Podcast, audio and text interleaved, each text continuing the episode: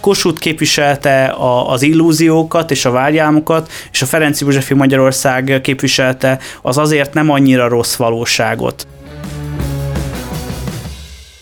Köszöntök minden kedves hallgatót, ez itt a Mandiner podcastje, én pedig Pap Lázár vagyok. Mai vendégem Tarján Tamás, a Rubikon Intézet tudományos segédmunkatársa.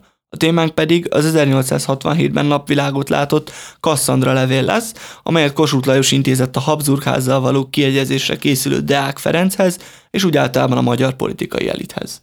Köszöntöm a hallgatókat! Igazából az első kérdésem az lenne, Tamás, hogy milyen helyzetben volt ekkora kiegyezés? Tehát hol járt ez a kiegyezési folyamat, amikor Kossuth megírja ezt a levelet? A kiegyezési folyamatról azt érdemes tudni, hogy egy, egy nagyon hosszú politikai folyamatról beszélhetünk, ami, hogyha szigorúan vesszük, akkor 1867. februárjában mondjuk a kormány kinevezésével kezdődik, hogyha kicsit még szabadjára engedjük, akkor az 1865 őszén összehívott országgyűlésig mehetünk vissza, de akár, akár 1859-60 határáról is indíthatjuk ezt a folyamatot, aminek lényegében nem csupán Magyarország sorsa a tétje, és ezt szerintem a Cassandra levél értelmezésénél is fontos figyelembe venni, hanem végső soron itt egy közép-európai birodalomnak az átszervezéséről van szó, a Habsburg monarchiának az átalakításáról, amire vannak különböző kísérletek az 1860-as évek elején, ezek a kísérletek a magyar ellenálláson kudarcot vallanak,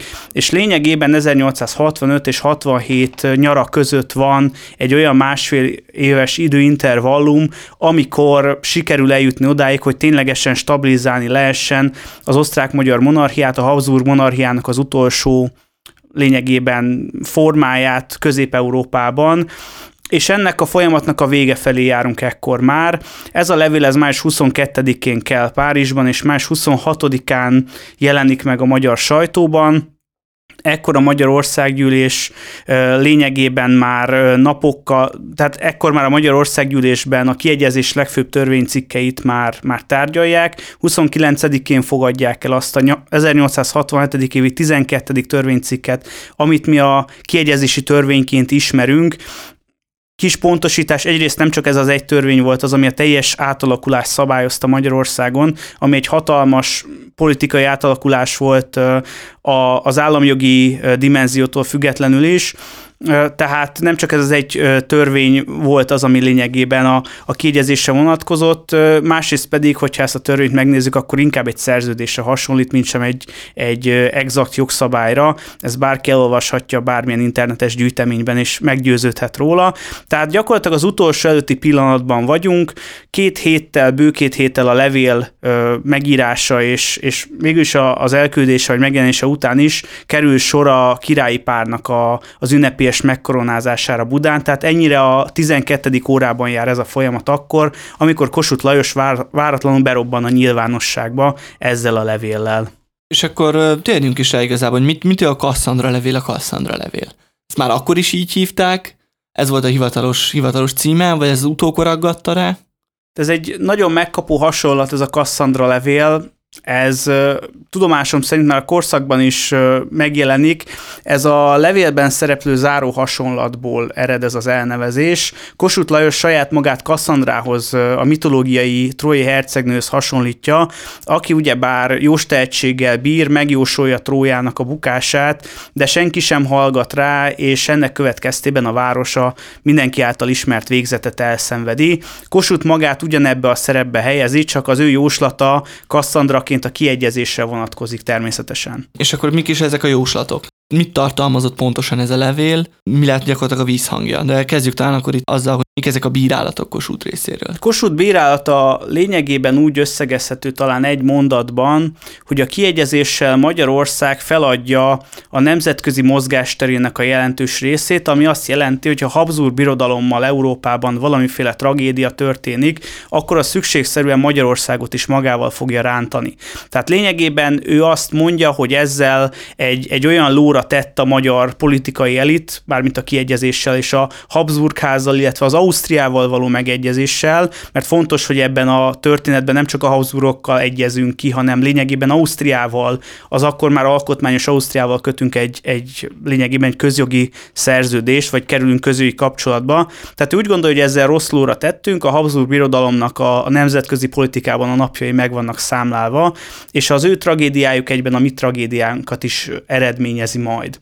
És ugye itt a Cassandra kapcsán, itt már kicsit előre szaladva, ugye első világháborút és Trianon szokták ugye emlegetni, mint ennek a, ennek a bekövetkezése, hogy a Kossuth jósatai valóra váltak. Mennyiben igaz ez ahhoz képest, hogy ugye rengeteg év eltelik, ugye a dualizmus kora, aminek az alapjait ugye megveti a, a kiegyezés az egyik legvirágzóbb korszaka a magyar történelemben. Lehet azt mondani, hogy Kossuthnak igaza volt és megjósolta. Igen, ez, ez egyébként egy, egy nagyon ismert dilemma a 19. századi magyar történelemből. Had, hadd utaljak vissza egy egyel korábbi hasonló vitára, aminek szintén Kossuth volt az egyik főszereplője, Széchenyi István gróf pedig a másik. Ez a reformkori vita, ami ugye arról zajlott, hogy Magyarországot hogyan érdemes modernizálni, lényegében mi élvez prioritást a, a reformok kikövetelése, vagy pedig az uralkodóházzal való stabil viszony fenntartása, és így a békés reformok elérése. Az is egy olyan vita, amit a történettudomány nagyon nehezen tud szerintem, hogyha méltányosan, nem elfogultan nézi a kérdést, megítélni. A kiegyezési vita kapcsán kettő dolgot lehet elmondani. Kossuthnak a fő érve látszólag megvalósul fél évszázad után, hiszen a Habsburg birodalom, a Habsburgoknak a monarchiája az első világháború végén valóban megsemmisül, és a világháborús verességgel együtt Magyarországot is egy kataklizma éri.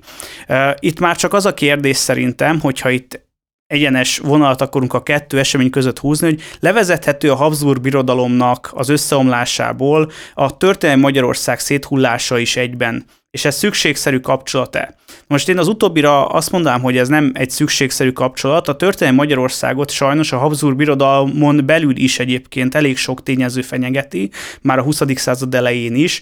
Tehát ilyen szempontból nem lehet azt mondani, hogy, hogy a Habsburgokkal való megegyezés egyenlő a nemzeti kataklizmával, területvesztességgel, Trianon következményeivel, mert korán sem biztos, hogy egy, egy másik alternatíva esetén, vagy akár a Habsburg birodalomnak a nem összeomlása esetén az a történelmi Magyarország, amit nagyon sokan szeretnek felragazgatni matricaként az autókra, az megmaradt volna.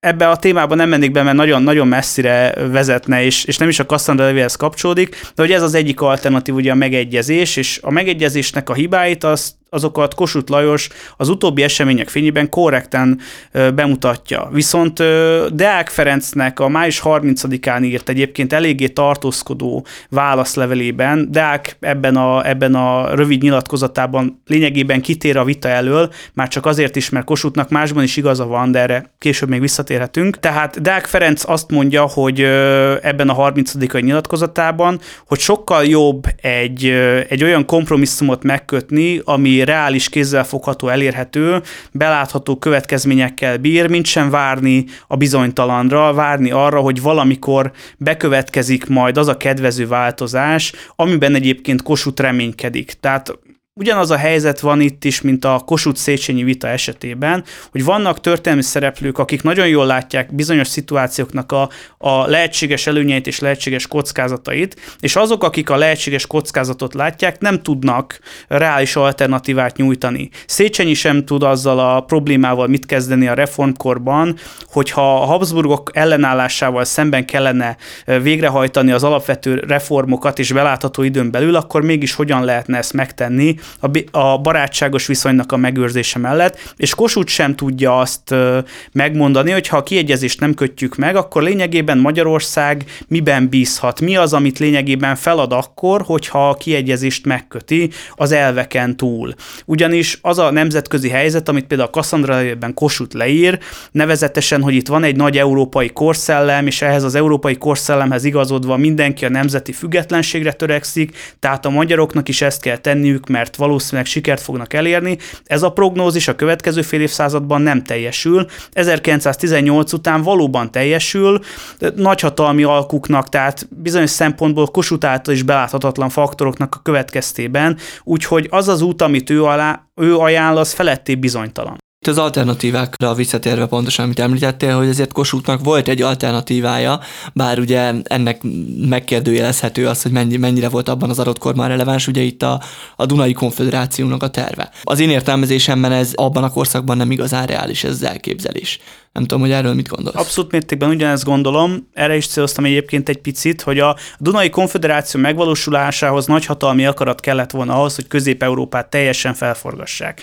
De van egyébként ezzel a Dunai Konfederáció egy másik probléma is. Nevezetesen Kossuth felismerte azt, hogy Magyarországon belül engedményeket kell tenni a nemzetiségeknek, akár politikai autonómia terén is.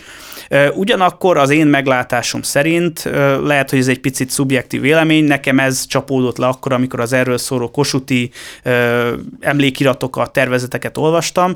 Tehát nekem az az érzésem, hogy Kossuth kitért azok elől a kényelmetlen kérdések elől, hogy mi lesz akkor, hogyha a nemzetiségek nem elégednek meg azzal, amit Kossuth Lajos felkínál nekik. Tehát Kossuth annak ellenére, hogy egy nagy újító volt Közép-Európában, a magyar államisághoz és egyébként Erdélynek a, a magyar dominanciájához ragaszkodott, tehát ő sem azt mondta, hogy akkor ha, ha Trianon fenyeget minket, most végtelenül történetlen fogalmazva, akkor fogadjuk el a fél Trianont, mert még mindig jobban járunk. Nem akart országcsonkítást, nem akarta azt, hogy területek elszakadjanak a, a Kárpát-medencei, ha úgy tetszik, történelmi Magyarországtól. Ő egy olyan élhető Magyarországot akart megteremteni, olyan kompromisszumot akart teremteni, amivel ez az egész egyben tartható. Csak hogy korán sem vagyok arról meggyőződve, hogy egyébként az ő elképzelésével egyben tartható lett volna ez a Magyarország, hogy mondjuk a nemzetiségek megelégedtek volna azzal, hogy, hogy megyei autonómiáik legyenek például, hogy, hogy a magának a nacionalizmusnak azt a törekvését, hogy egy nemzetállamot építsünk fel, azt ki lehetette volna kerülni azzal, hogy alacsonyabb szinteken valósítják meg a nemzetiségeknek valamiféle önrendelkezését.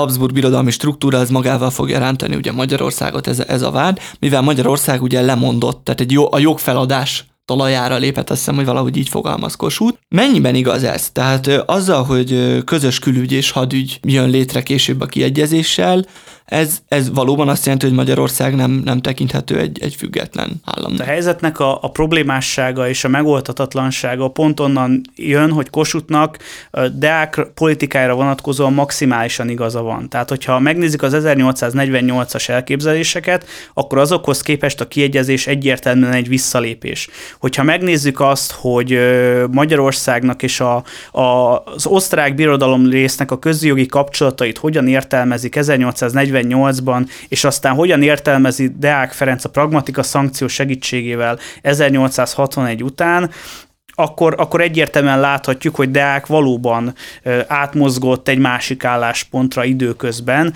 tehát tényszerűen engedett a 48-ból, például az általad említett közös ügyek révén. Tehát Kossuthnak ezen a téren elfben abszolút mértékben igaza van, és ezt egyébként maximálisan ki is emeli a levélben, fel is hánytorgatja Deáknak, sikamlós lejtőről beszél talán, talán így fogalmaz szó szerint, nem vagyok benne biztos. A lényeg az, hogy ő, ő lényegében azt mondja Deáknak, vagy azt írja Deáknak, hogy ezzel megtette az első lépést a magyar jogfeladás, a magyar önfeladás felé, és semmi sem garantálja, hogy nem következnek majd újabb lépések ezután az első lépés után.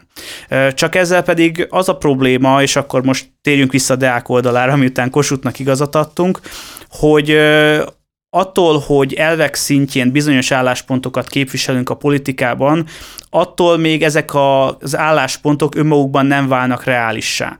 Tehát lehetett elvben ragaszkodni a 48-hoz a, a kiegyezés előestéjén, vagy a, hogy egy másik eseményt bekössek az osztrák-porosz háború után, ami 1866-ban zajlik, és amely háború eredményeként az osztrák uralkodóház kiszorul a német egyesítés, vagy német egység kérdésköréből, és az Poroszország tudja egyoldalúan a saját érdekei szerint megvalósítani. Tehát ebben a szituációban egyébként korán sem az a konstelláción, amir, amiről Kossuth ír a levelében. Kossuth úgy gondolja, hogy a, a Königréci vereség után a Habsburg birodalom megroskat, vagy megrendült, és, és ennek következtében aztán itt a lehetőség többet követelni a Habsburgoktól, ahhoz képest, amit akár 1861-ben, akár, akár vagy ugyanazt, amit 1848-ban követeltek. A valóságban viszont ezek az események, a porosz-osztrák háború is pont abba az irányba mutattak, hogy a monarchia megszülessen. Poroszország sem akarta szétverni a Habsburg birodalmat, nem akarták mondjuk az osztrák területeket magukhoz csatolni, nem küldtek olyan ö, kiáltványt a magyaroknak, mint mondjuk 1809-ben Napóleon, gyűjjetek össze Rákos mezején és, és hasonlók. Ők ezt a birodalmat érintetlenül akarták hagyni, és utóbb partnerként kezelték ebben a térségben. Kossuth viszont úgy gondolta, hogy akkor a Habsburgoknak a, a, a a veressége az valamilyen szempontból akár a mi győzelmünk is lehet, és ő ebből indult ki 1867-ben is. Ugyanakkor erre korábban már utaltam, volt egy konzervatív európai nagyhatalmi rend, ami a 18. század óta lényegében a napóleoni háborúkat kivéve egyben volt, és ez egyben maradt 1918-ig is. És akkor, amikor Magyarország ezt megpróbálta szétveszíteni 1848-49-ben, akkor tudjuk jól, hogy mi történt. Tehát ilyen szempontból hiába beszélt arról Kossuth, hogy itt, hogy itt elfeladás történik, semmi sem garantálta a jövőre nézve azt, és végül is nem is állt elő egy ilyen helyzet, amikor Magyarország azt a többet reálisan követelhette volna, amit felad. Innentől viszont a gyakorlati politika terén szerintem nem beszélhetünk feladásról, inkább kompromisszumkeresésről.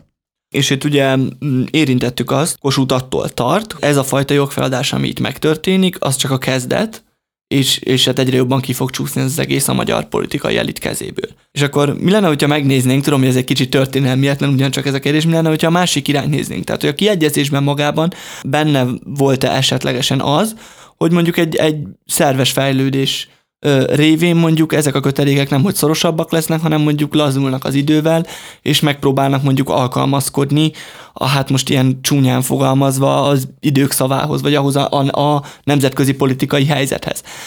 Tehát tömörítve a kérdés, hogy volt-e annyira rugalmas ez a kiegyezés, hogy, hogy akár magában hordozhatta ezt a fajta fejlődést. A kiegyezés az egy, egy rugalmas szerződés volt, és nagyon-nagyon sok szürke foltot, vagy akár fehér foltot is hagyott Ausztria és Magyarország viszonyában, amiket többnyire a célszerűség és az erőviszonyok alapján rendeztek. Például az egyik ilyen, hogy nem született különálló Magyar Nemzeti Bank a dualizmus fennállása során, annak ellenére, hogy ezt a kiegyezési törvény nem tiltotta, az uralkodó viszont és egyébként az uralkodó elit is úgy állt hozzá, mint ami, ami egy, egy stabil fixpontja ennek a rendszernek. Nem született közös vámter, vagy külön vámterület, pedig erről a magyar függetlenségek időről időre beszéltek és írtak, hogy ezt nagyon fontos lenne létrehozni. Tehát a kiegyezés szerkezete az nagyon rugalmas volt, és szerintem itt jön a lényeg, hogy magának a, a Habsburg államakulatnak a szerkezete is a mindenkori erőviszonyoktól függött. És innentől kezdve végképp felesleges, vagy végképp értelmetlen a kosuti érvelést nyomon követni, miszerint itt igazából a jog feladás, vagy, a, vagy ezek a szimbolikus gesztusok, vagy ezek a szerződéses gesztusok azok, amelyek, amelyek meghatározták Magyarország sorsát. Magyarországon ugye a, a századfordulón a nacionalista gondolkodásban egyértelműen benne volt az az elképzelés, hogy a birodalom súlypontját át kell tenni Magyarországra. Bécsel szemben Budapest legyen az első, a magyar gazdaság fejlődjön túl az osztrák színvonalán, az uralkodó család idővel költözön majd Magyarország területére, és hasonló hasonló elképzelések voltak. A magyar politikában 67-es ellenzékek is, mint Aponyi Albert beszéltek a kiegyezés továbbfejlesztéséről, egyébként ami többek között azt jelentette, hogy a magyar nemzeti jelleg hangsúlyosabban megjelenik a közös hadseregben, tehát a hétköznapi életben rugalmas volt a kiegyezés. Ugyanakkor nekem az a véleményem, hogy hosszú távon ez a fajta rugalmasság, ez ez felénk, ez számunkra vált volna kedvezőtlenebbé. Ha megnézzük azt, hogy a századforduló milyen elképzelések vannak Ferenc Ferdinánd körében, és megnézzük azt is, hogy egyébként negyedik Károly mennyire készségesen átveszi. A csehek, csehek beemelésére, vagy akár hasonló kezdeményezésekre gondolsz? A belvederek körre gondolok, arra a tervre gondolok, hogy a monarchia területét azt egy föderációvá kellene átszervezni, ahol a különböző nemzetiségeknek megvannak a maguk területei. Tehát az a, az a fajta magyar különállás, amit sikerült a kiegyezéssel kiharcolni, azt a századforduló után egyre több oldalról ostromolták, egyébként nem csak belülről, hanem kívülről is, mert a németeknek is mélységesen elegük volt abból, hogyha az általuk dominált szövetség mozogni akar, és mondjuk hadsereget akar fejleszteni, akkor a Magyarországon ülésező parlament, az országgyűlés mindenféle belpolitikai kakaskodás, meg mindenféle szimbolikus kérdések miatt blokkolja ezt, például a véderő vitával és a véderő törvénynek az obstrukciójával.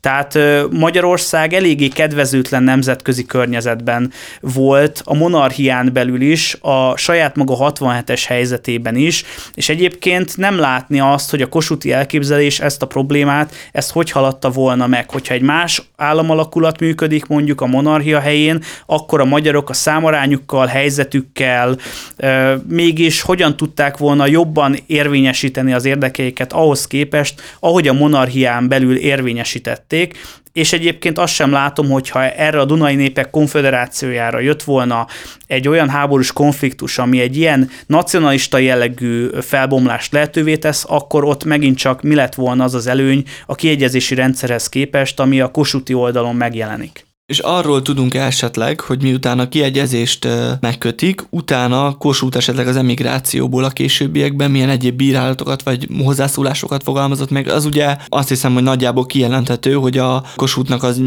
ilyen formájú beleszólása, vagy, vagy komolyabb hatása, amit a Cassandra levéle, vagy korábbi irataival, nyílt leveleivel intézett Magyarországhoz, tehát ilyen, ilyen erős hatást nem tudott a későbbiekben már elérni, de hogy akár emlékirataiban, akár hasonló írásokban tudunk erről hogy hogyan ítélte meg a, a, a kiegyezés menetét. Kossuth ez az álláspontjához, amit a Cassandra levélben is képviselt, és amit egyébként korábban más helyeken már megfogalmazott, tehát ez igazából egy gyűjteménye annak a Kossuthi érvrendszernek, ami korábban a kiegyezés gondolat ellen készült. Ezt az álláspontját ő konzekvensen fenntartotta élete végéig.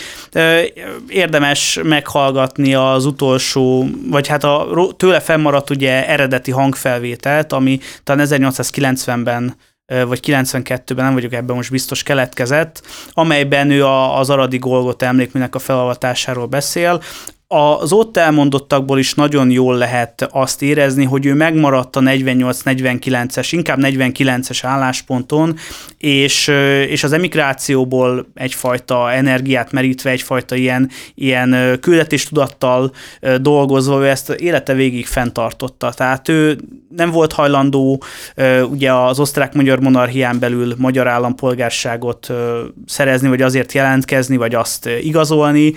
Ismerjük ennek ugye a politikai következményeit Magyarországon, Ugye Tisza Kálmánnak a lemondása az lényegében ez, ennek az ürügynek az alapján történik meg. Tehát ő megmaradt egy, egy olyan politikusnak, egy, olyas, egy olyan vátesznek, aki kívülről engesztelhetetlenül egyfajta ilyen élő lelkismeretként a, a függetlenség ügyét képviselte. Nagyon furcsa az ő helyzete, hiszen rendkívül népszerű politikus volt, rendkívül ugye nem, nem is kell talán mondani ezt külön, hogy, hogy a nemzeti ikonográfiában milyen fontos szerepet töltött be, hogy, a, hogy az otthonokban hogy jelent meg Kossuth Lajos. Erre akartam rákérdezni, hogy igazából itt a diszonanciát növelve, hogy ez a, ez a Kossuth kultusz a, a nép körében hogy, hogy volt képes megélni amellett, hogy egy Ferenc József kultusz is kialakul előbb-utóbb, tehát ez a Ferenc Jóska, a jóságos uralkodó, mind a mellett, hogy egyébként a, a a kiegyezés az élvezik a gyümölcseit az emberek, mondjuk már a melyik réteg főleg, de hogy, hogy alapvetően a politikai életben ez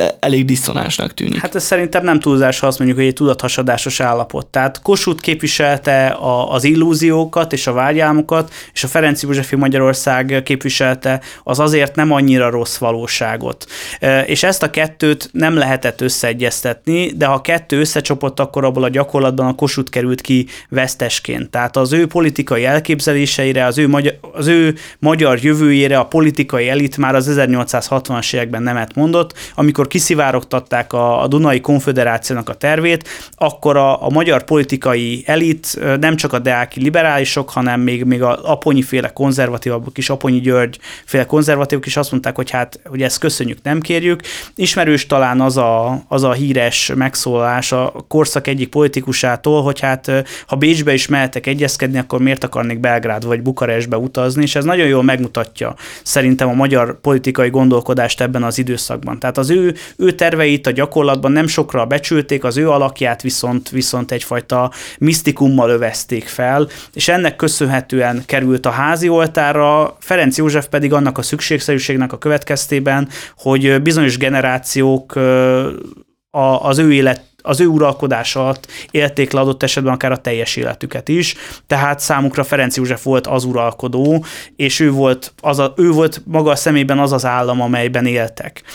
Ezt a kettőt összeegyeztetni nagyon nehezen lehetett, és hogyha ezt most egy picit a gyakorlatra átvetítenénk, akkor annyit mondhatnánk el, hogy az a választási rendszer, az a politikai rendszer, mert dualizmus korszakában működik, igyekszik elnyomni ezt a fajta diszonanciát, amiről az előbb te is beszéltél. Köszönjük szépen a hallgatóknak a figyelmüket, és köszönöm Tarján Tamásnak is, hogy itt volt. Köszönöm szépen a lehetőséget. Ez volt a Cassandra Levél 154. évfordulójára készült adásunk.